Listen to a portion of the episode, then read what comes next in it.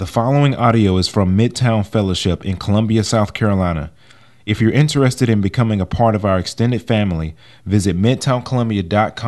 I want to give a big uh, welcome to uh, all of our visitors and guests. I see we have new, a lot of new people in here with us. If you are new, especially if this is your first time, we hope we're able to get you one of our bulletins uh, today. And hopefully, we would love for you to fill out the bottom of that uh, and drop it in the offering baskets when they come around at the end. We just call that part uh, our sign and drop. I'm Ant Pastor here. If you're new again, just want to extend a special welcome to you. Let you know we are glad, very glad that you uh, are here with us. If you've been rolling with us through the series, you know that we have uh, been using an app, uh, just a personal liturgy app. Uh, that's also what the, the series is entitled. Um, and we, we use that app to try to uh, encourage us and push us to uh, engage very consistently in different practices that are very beneficial for us spiritually, that are conducive to us thriving and growing uh, and prospering spiritually. So if you're just jumping in with us, we would love you can go to the, to the to iTunes store. You can also download it the, at the Google Play Store. Um, and again, the app is called Personal Liturgy. As of right now, in, in the part of the series that we're in,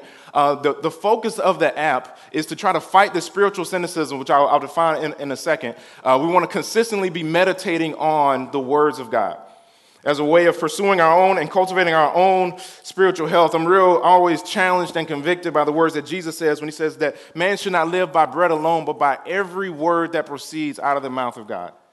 Every word that proceeds out of the mouth of God that every word, every thought, every command, every encouragement, every prophecy, every truth in the Bible that God gives us, that is our bread, that is our food, and that is what we live on as believers and as Christians. Every single word. That makes it imperative that we as believers are meditating on God's word each and every day of our lives. Amen, church?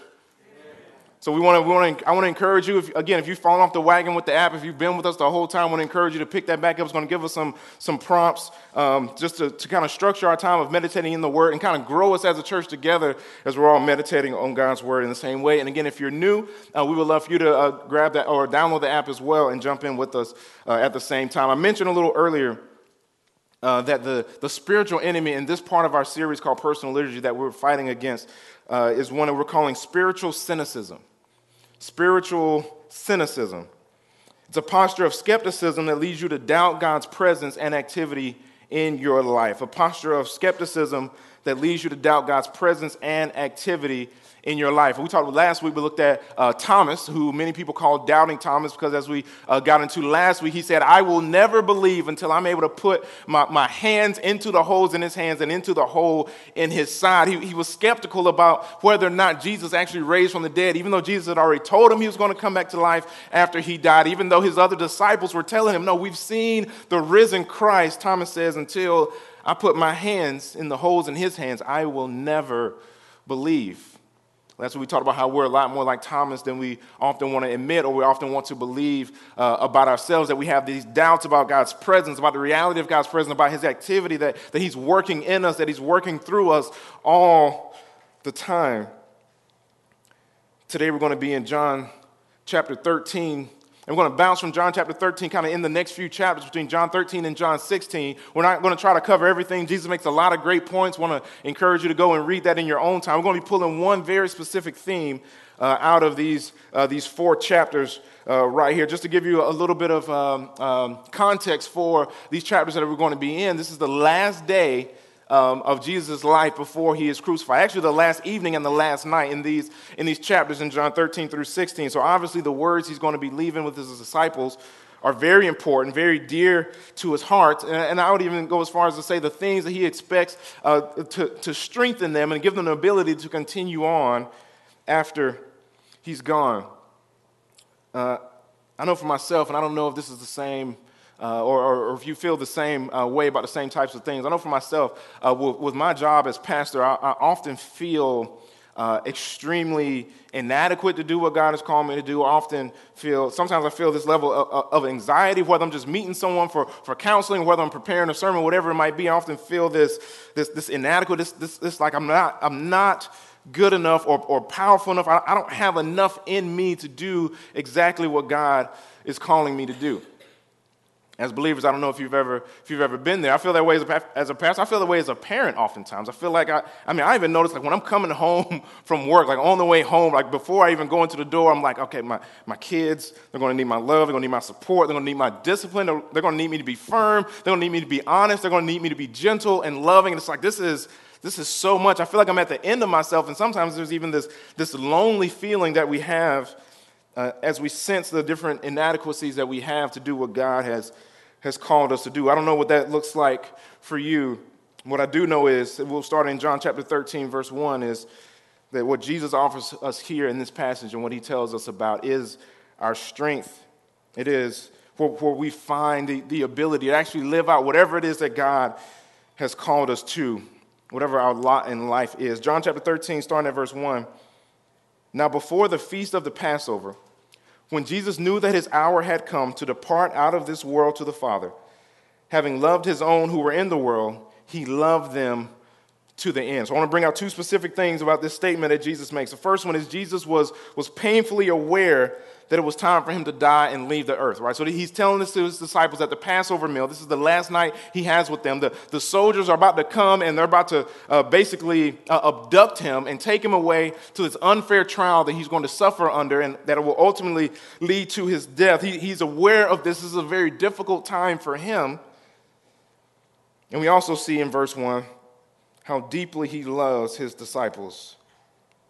He knew that his hour had come. It was time for him to depart, but at the same time, he loved his own who were in the world. He loved them to the end. This was a deep love he has for them. So he's in a, he's in a difficult spot right now. And as he's going to reveal to them, they're, they're in a very difficult time and place right now as well. That J- Jesus loves them, cares about them, but he's going to have to leave them because he knows what's going to happen to them. The drama continues to unfold. The, the, the, emotional difficulty continues to unfold as Jesus begins to explain more to his disciples. We'll jump down to verse 33. Again, we'll be jumping um, verses quite a bit today as we try to cover a lot of ground and hit on this theme that Jesus is uh, communicating to his disciples. Verse 33 Little children, yet a little while I am with you.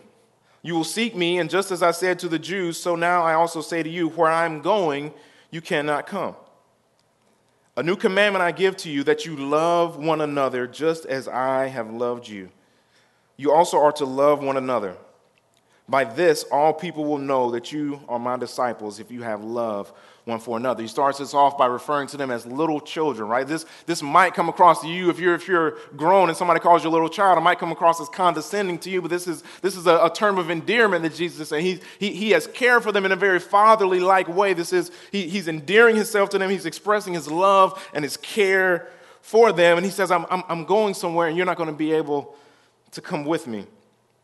He'd been with them probably for almost every day for the last three years, walking with them, teaching them, instructing them, correcting them, encouraging them, preparing them in some ways for this very moment when he has to leave them. I find it interesting what he says love one another. He basically says, Love one another the way that I have loved you. You gotta, you gotta understand Jesus is, Jesus is leaving them. He's not gonna be there with them. He has loved them in a way that's very forgiving, that's very patient, very kind, very honest with them. And now he's saying, I'm not going to be here with you, so I need you all to love each other the way that I loved you. I loved you, I cared for you, I make sure you're good. Now it's, it's up to you guys. I'm, I'm going out of here. You gotta love each other in the same way that I have loved you. Verse 34 again, a new commandment I give to you that you love one another just as I have loved you. You also are to love one another. By this, all people will know that you are my disciples if you have love one for another. See, before this time, it would have been easy to know who, who the disciples of Jesus were.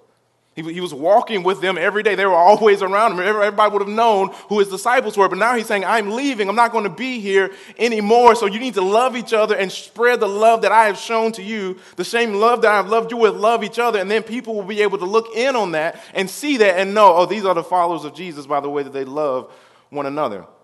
He's preparing them for his departure. He says, Everyone's going to know that you are mine by the way that you love one another. He's, con- he's equipping them to continue on without him. So we find instruction in these words as well. Verse 36 Simon Peter said to him, Lord, where are you going? Jesus answered him, Where I am going, you cannot follow me now, but you will follow afterward. Peter said to him, Lord, why can I not follow you? I will lay down my life for you.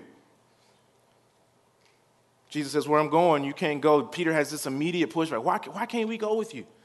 Why can't we go where you are going? See, Jesus had, had, had revealed to him that he, he is the Messiah. He's going to bring in the kingdom of God. So they're expecting him to do that at any moment now. They're, they're waiting on him to do that. Now he's saying, Hey, I'm going somewhere and you can't come with me. They're, they're, they're confused.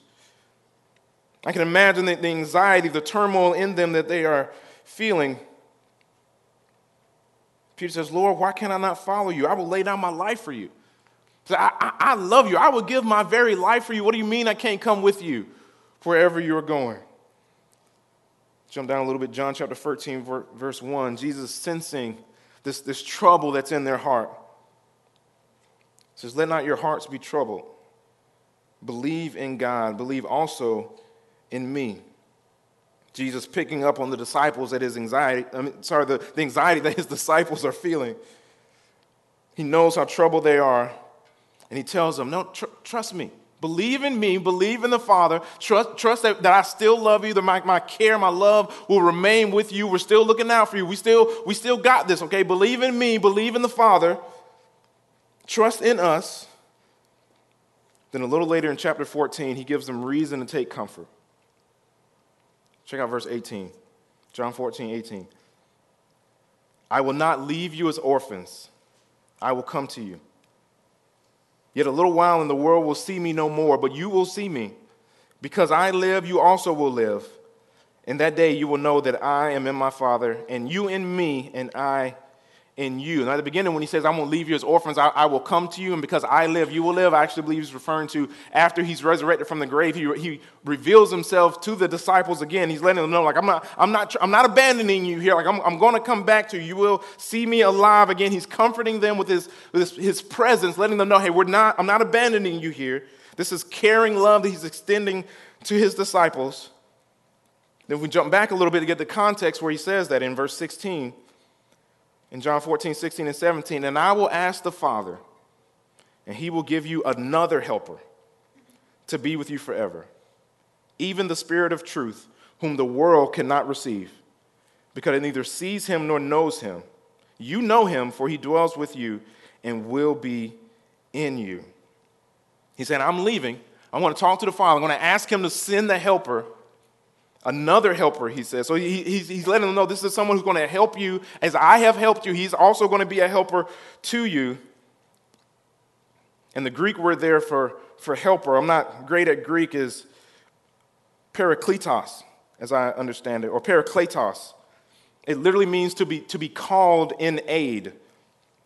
The word para means to be alongside someone, and the word uh, kletos, if you would, mean, means to call. I mean, it's, it's a calling. He, he's the one who was called to be with us, to be alongside us, this spirit of truth, as Jesus calls him.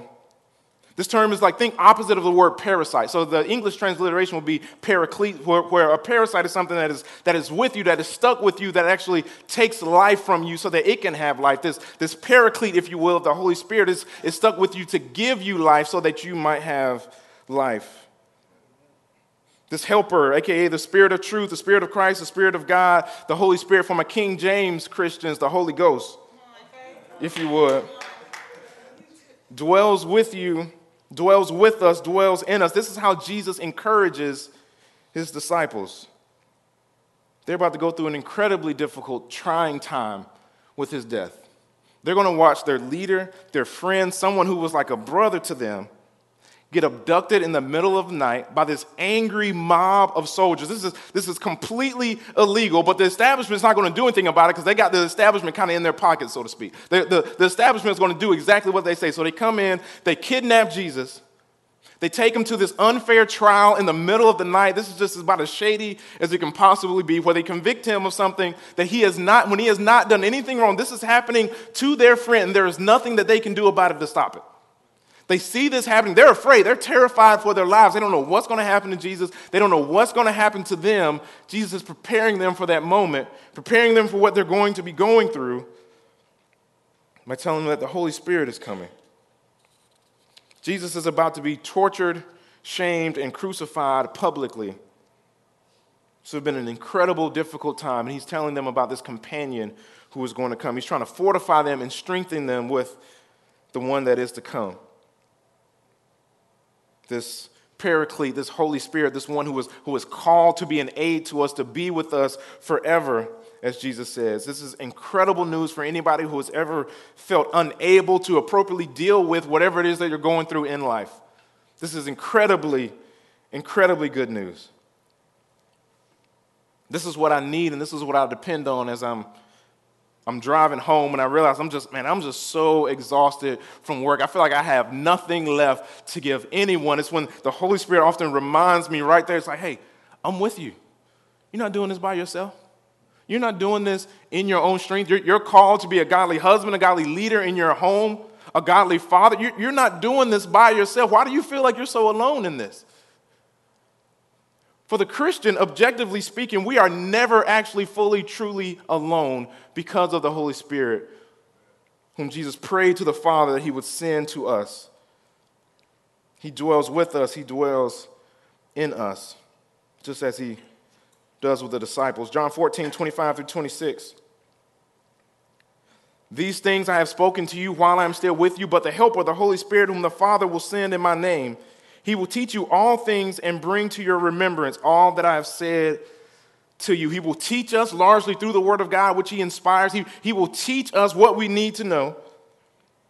And He will bring the Word of God back to our remembrance. As we are, spend our lives meditating on the Word of God, He will bring the, the, the Scriptures, the, the Word of God back to our remembrance. I don't know how many times in your life you, you've experienced whatever you're, you're dealing with at the moment, and the Holy Spirit just right there reminds you of Scripture, reminds you of His Word that encourages you, that corrects you, that gives you guidance, that gives you strength in the times when you need strength. Jesus says that's what the Holy Spirit does. He brings the Word of God back to our remembrance. Flip down a little bit, John chapter 16, verses 6 through 7.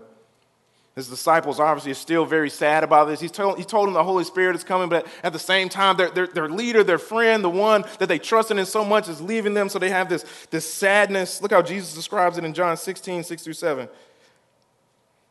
But because I have said these things to you, sorrow has filled your heart. Jesus and the disciples weren't just sad, their hearts were full, were full with sorrow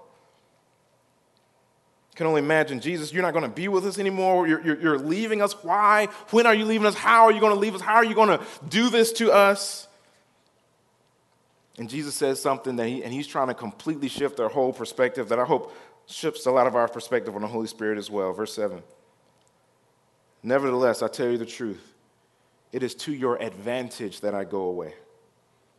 For if I do not go away, the Helper will not come to you.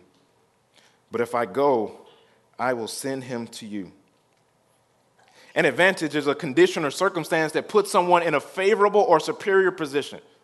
It's, it's something that, that makes you better off than you were beforehand when you have an advantage. Jesus said, It is to your advantage that I go away, because if I don't go away, then the Holy Spirit is not going to be able to come and dwell with you. But if I go, I will send him to you. He says he needs to leave so the Holy Spirit can come because that would be so much better for them, he said. These are unbelievable words to me. This is, this is God in the flesh talking, right? God who, who walked among people, who, who, who healed people, who cleansed the leper, who, who raised the dead. He's saying, It is actually better for you that I leave because of the Holy Spirit that I am going to send to you, he says. Jesus says the Holy Spirit in us is better than him in the flesh beside us. This is Jesus. This is the greatest man who ever. This is Time magazine says he is the most significant person to ever walk on the earth. And he is saying, he's, Time magazine says he's the most significant and most influential person to ever walk on the planet. And he said, it's actually better that I go. It's actually better that I leave because the one I'm going to send that's going to be with you, it will be to your advantage if you have him instead of having me. May we not underestimate the good that is having the gift of the Holy Spirit in and through us.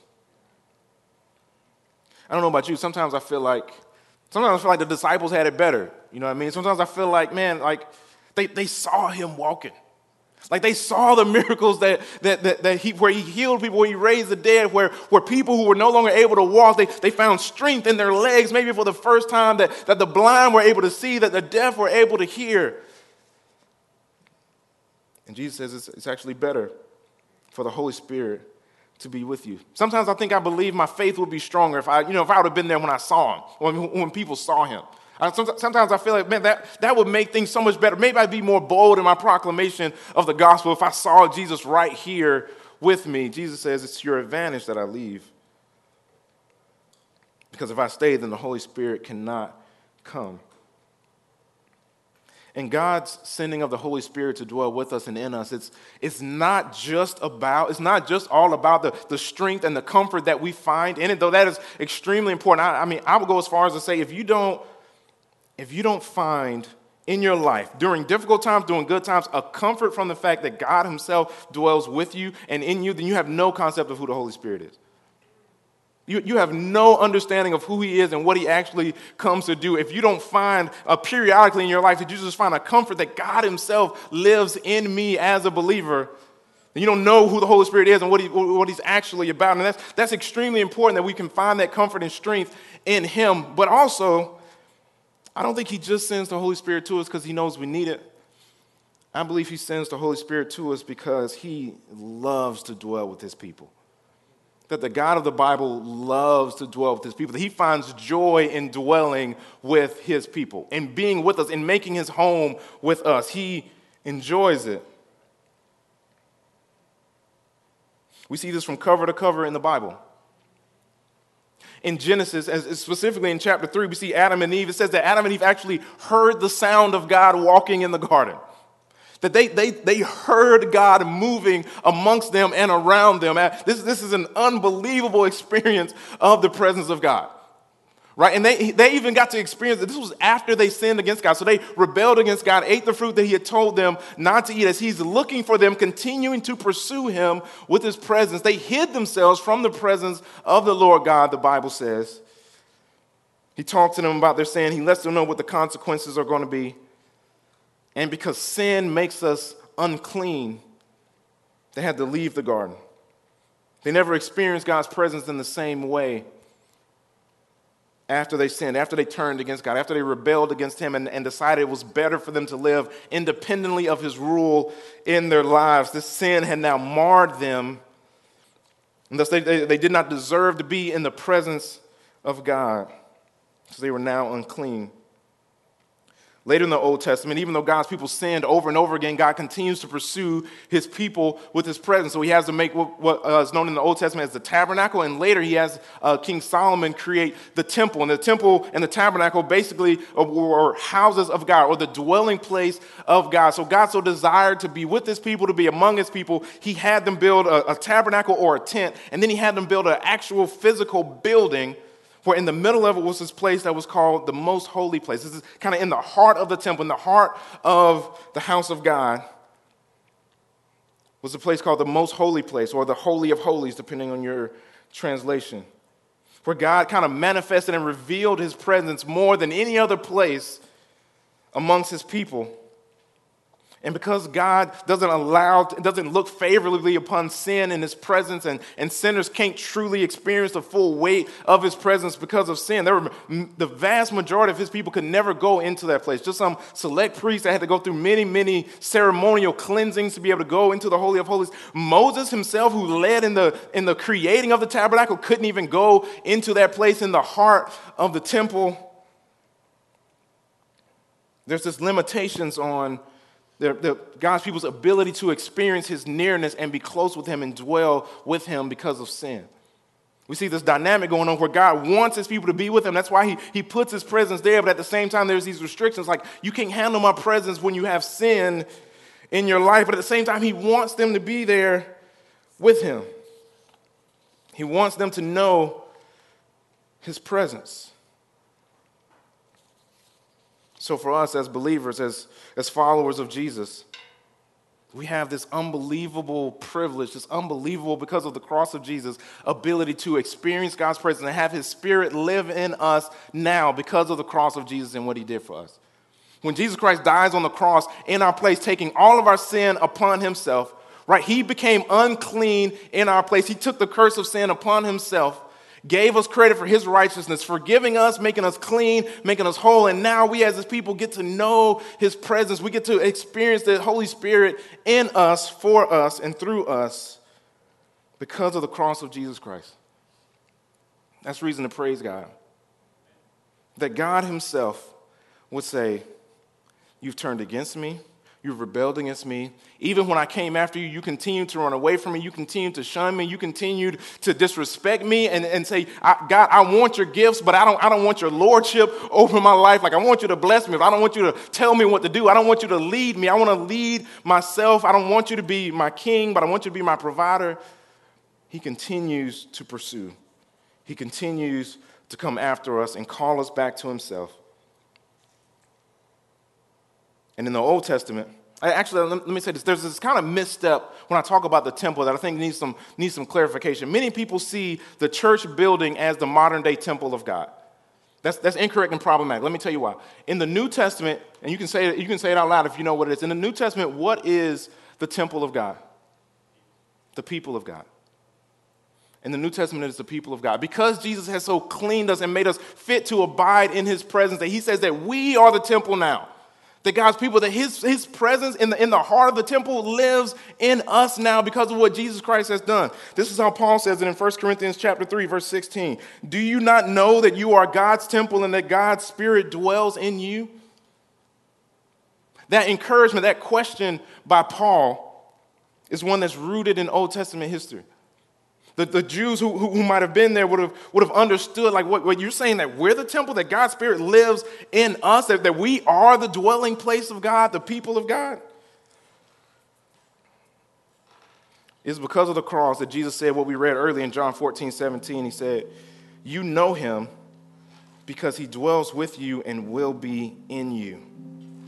He says that the Holy Spirit will be in us because of what Jesus Christ has done for us, making us fit for the presence of God to dwell in us. And I got one main thing that I want us to know from this, and I'll be, I'll be, I'll be out of your way. One main thing that I want us to know. Here's what that means for us. You are not alone. You are not alone. When you doubt, when this when the spiritual skepticism that we've talked about, when you feel this doubt growing in you and you, you want to fight against it and you want to believe in Christ more, you are not alone and God's Spirit is with you, helping you to believe in Christ. When you feel distant from God, when maybe you feel like my, my, my, prayers are hitting the ceiling. I feel like God's not listening to me. I feel like God's not, not here for me. I feel so alone. I don't, I don't feel God's love. I don't sense God's presence. Listen, you tell your feelings, you tell every lie that you believe that you are not alone and God Himself is with you. And He is always with you. No matter what you're going through, no matter how difficult it is, God is present. He is there through every moment of your life if your faith and your trust is in Him. You are not alone the difficulties in our life, and Satan himself will try to tempt us to believe that, that we're alone, that God has forsaken us, that God doesn't, doesn't see our pain, that God isn't connected to us in the difficulties. The Holy Spirit is here to remind us no, you are not alone.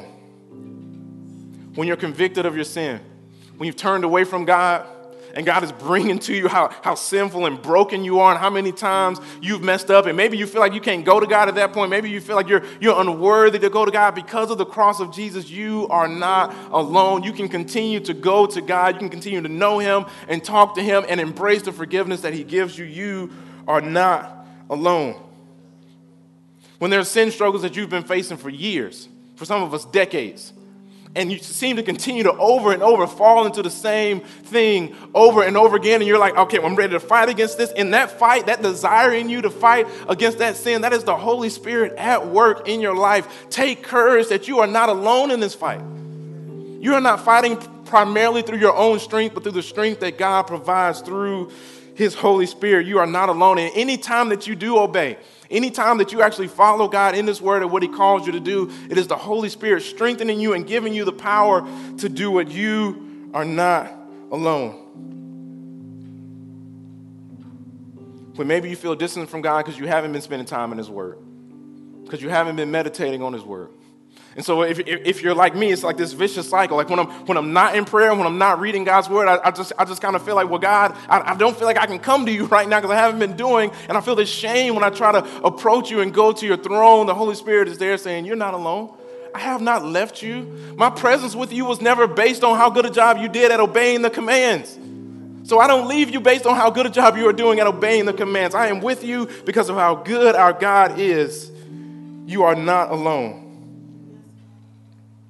When you're reading God's word and you're struggling to understand, and you're just trying to find strength in the Word of God. You are not alone. The Holy Spirit is with you, guiding you, revealing who God is to you through His Word, strengthening you. When you're out, I don't know if some of y'all are like this, when you maybe you feel pressed to, to share Christ with somebody that you know, maybe somebody that you don't know, and you just feel pressed to do that. I know for myself, there's, there's many, many times where I just I feel I feel this fear. I feel this, this hesitation in me to go and, and share whatever I feel like Christ has called me to share with someone in those moments. I'm super encouraged by the Great Commission. I feel like we mess the Great, the Great Commission all up sometimes. When, when God tells us, He tells us, all authority in heaven is given to Him. Therefore, go and make disciples of all nations, baptizing them in the name of the Father, Son, and the Holy Spirit. And then we get this promise at the end where He says, Lo, I will be with you always to the end of the age. You're never going to share Christ on your own. You're never doing any form of Christian ministry on your own. The, Jesus says, I will be with you always to the end of the age. That we're never on mission by ourselves, but instead we are with Him. When Satan himself whispers to you, You're unclean, you're unlovable, you're not able to truly be accepted by God. When he, when he whispers to you that, that, yes, God is supposed to love you, but maybe He doesn't like you. Like He doesn't really want you to be around. He doesn't really desire you. He doesn't really treasure you. The Holy Spirit is with you. You are not alone, and you know that you are treasured by God Himself if you are in Him. In your most anxious times, in the times when you feel the most anxiety and fear in your life and you don't know what to do and you don't know what's next and you're trying to figure everything out on your own and maybe you're trying to control your whole life all by yourself, you are not alone. The Holy Spirit of God is with you. You are never alone. You don't drive alone, you don't eat alone, you don't work alone, you don't play alone.